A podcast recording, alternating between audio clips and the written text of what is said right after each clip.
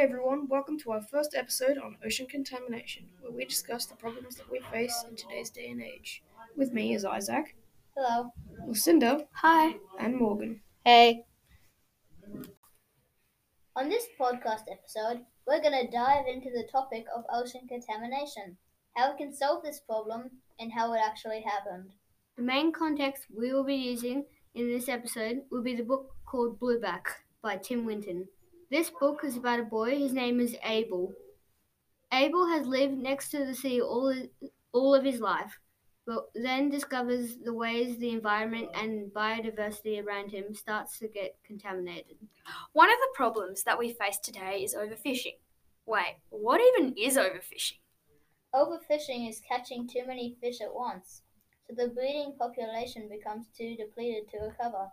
Overfishing often goes hand in hand with wasteful types of commercial fishing that haul in massive ma- amounts of unwanted fish or other animals, which are then discarded. That's damaging to our environment. Another environmental issue concerning the ocean is plastic emissions. Not so fun fact. There is an island in the North North Pacific Ocean made out of the rubbish the size of France. It's true, you can look it up. Whoa, what are plastic emissions anyway? Plastic emissions of producing and incinerating plastics could amount to 56 gigatons of carbon, almost 50 times the annual emissions of all the coal power plants in the US. Between now and 2050, pieces of plastic also litter cities, and t- tiny plastic particles are even floating in the air. Yikes. Another issue is ocean acidification. What's ocean acidification again? Ocean acidification refers to a reduction in the hydrogen of the ocean over an extended period of time, caused primarily by uptake of carbon dioxide from the atmosphere. Basically, it means that the ocean has too much acid in it, making it harder for biodiversity to live. Also, we have another problem on our hands biodiversity loss. What is that? Biodiversity is the variability of different genetic species and habitats. Healthy and well functioning freshwater, terrestrial, and marine ecosystems are important for a productive and healthy environment.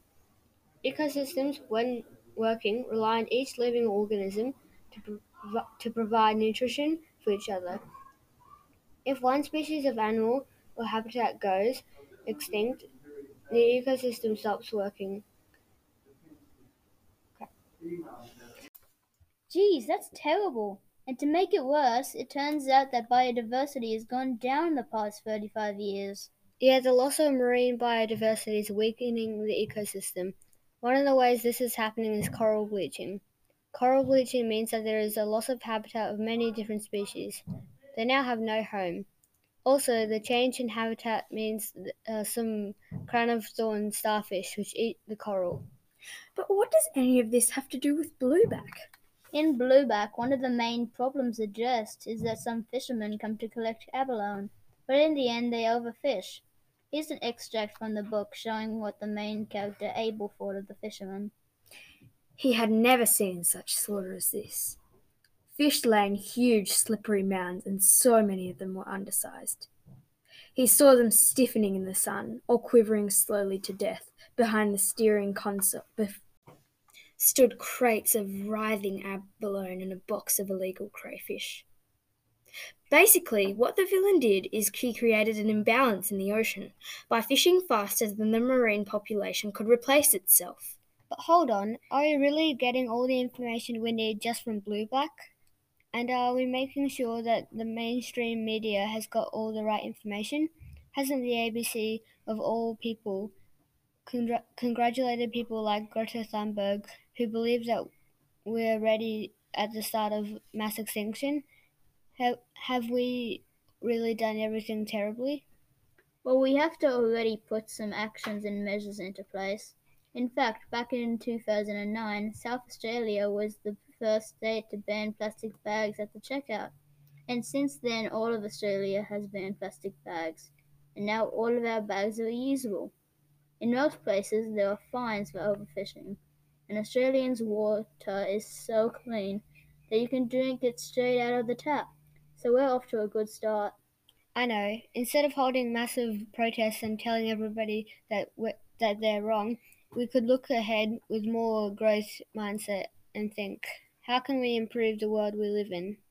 The SBS actually made a really good documentary about how we can solve problems with solutions we have right now and improve our world that way.